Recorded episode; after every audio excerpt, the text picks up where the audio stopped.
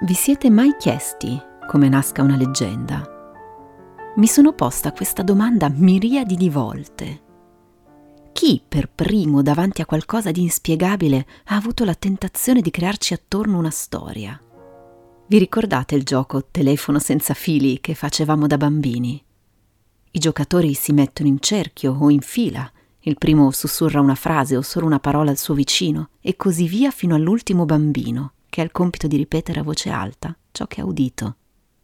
La cosa divertente è che di solito salta fuori qualcosa di molto diverso dalla frase di partenza. E così è anche nelle leggende popolari e nei miti, che in passato si tramandavano soprattutto per via orale, finché a volte qualcuno non si prendeva la briga di mettere tutto per iscritto. La storia finale era uguale a quella di partenza? Chi lo sa, molto probabilmente no. Strato dopo strato una leggenda cambia e si arricchisce, come un sussurro che passa da orecchio a orecchio, solo che la fila di giocatori non finisce mai. Un bisbiglio nella pietra, un gioco di luci in un antico maniero, amuleti che portano fortuna e luoghi che ricordano disgrazie. Storie nella storia, magia nell'ordinario. Venite con me adesso vi porto a fare una passeggiata ancora una volta a Milano e lasciate che vi sussurri all'orecchio un'altra storia. Io sono Lucia e queste Vivi, storie di qui e d'altrove.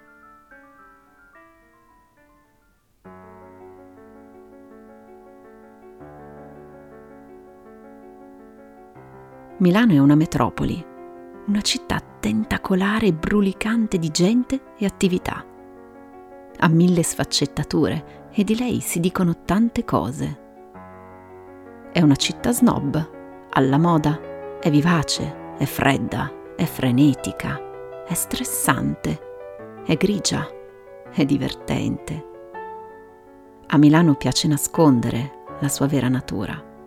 La devi corteggiare, esplorare, vivere per arrivare a cogliere anche solo un accenno della sua anima. La puoi scoprire solo poco a poco e devi essere disposto a lasciarti sorprendere perché è piena di segreti. Cortili meravigliosi nascosti dietro enormi cancelli, localini e teatri, grattacieli modernissimi e antichissimi monumenti. A volte non sai dove posare lo sguardo perché in alto così come in basso, le cose da vedere sono infinite. Il suo patrono è Sant'Ambrogio, Sant'Ambreuse, come lo chiamano i milanesi. E non solo è a lui che è intitolata la piazza dove vi porto oggi, ma è proprio il santo il protagonista di questa storia.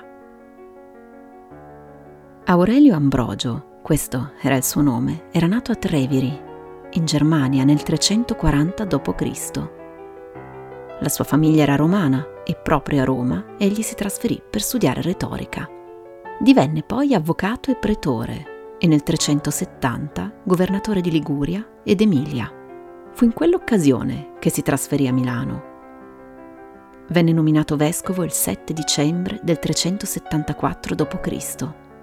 ed è per questo che ogni anno lo si festeggia in quella data. Fu lui a introdurre il rito cosiddetto ambrosiano, morì il 4 aprile del 397 proprio nella basilica che porta il suo nome e che domina la nostra piazza. Ancora lì riposa, nella cripta, insieme a San Gervasio e a San Protasio. La basilica di Sant'Ambrogio è una delle più antiche della città, la seconda di importanza dopo il Duomo di Milano. Venne realizzata tra il 379 e il 386 per volere del vescovo e poi quasi completamente ricostruita in stile romanico tra il 1088 e il 1099. Subì dei gravi danni durante un bombardamento nel 1943, in piena seconda guerra mondiale, ma venne riparata in modo fedele all'originale. È tutta in mattoni rossi e ha la particolarità di avere non uno, ma due campanili. Proprio a sinistra della basilica sorge una colonna. Sì, proprio una colonna da sola, in origine faceva parte del Palazzo Imperiale di Milano, voluto dall'imperatore Massimiano alla fine del III secolo, quando Milano era Mediolanum, capitale dell'impero romano d'Occidente. È in marmo, con capitello in stile corinzio. Galvano Fiamma, frate domenicano e prolifico cronachista del Trecento, ci racconta in uno dei suoi scritti che quando l'imperatore del Sacro Romano Impero diveniva re d'Italia, oltre a giurare sul messale e a ricevere la corona ferrea, doveva abbracciare questa colonna. Durante alcuni scavi archeologici, proprio sotto la sua base sono state anche scoperte una dozzina di antiche sepolture. Ma la vera particolarità di questa colonna è la presenza di due strani fori sulla sua superficie e la leggenda che vi ruota intorno.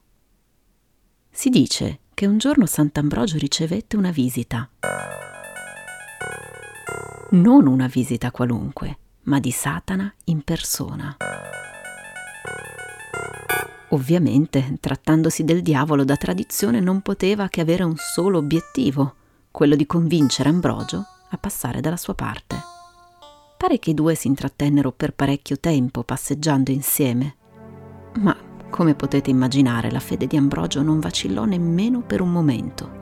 Anzi, si dice che alla fine perse la pazienza e diede un bel calcio al maligno, che finì con le corna nella colonna. Alcuni dicono che non fu Ambrogio a spingerlo, ma che Satana ci finì da solo per un moto di rabbia quando realizzò che non sarebbe riuscito nel suo intento. Fatto sta che rimase per un bel po' intrappolato nel marmo, finché non sparì proprio attraverso i due fori lasciati dalle sue corna.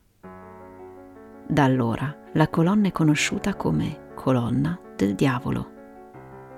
Leggenda vuole che se ci si avvicina abbastanza si possa sentire odore di zolfo e udire gorgogliare il fiume Stige, uno dei cinque fiumi che secondo la tradizione romana e greca attraversano gli inferi. Qualcuno sostiene che la domenica che precede la Pasqua si possa anche vedere nei pressi della colonna passare il diavolo stesso, alla guida di un carro, pronto a raccogliere le anime dei dannati. E se passate di qui, non dimenticate di infilare le dita nei due fori. Pare attiri la buona sorte. Pensate, qualcuno potrebbe passare da piazza Sant'Ambrogio e lanciare alla nostra colonna solo uno sguardo frettoloso. Ma noi no. Noi sappiamo, abbiamo sentito una leggenda e la sussurreremo ancora a chi verrà dopo di noi, in modo che almeno qualcuno non passi di lì distratto, ma invece si avvicini per accarezzare quei due misteriosi fori, sperando in un po' di fortuna e magari per accostare senza farsi notare l'orecchio. Chissà, forse non sentirà l'acqua dello stige, ma sarà sempre ben conscio che persino la pietra ha storie da raccontare.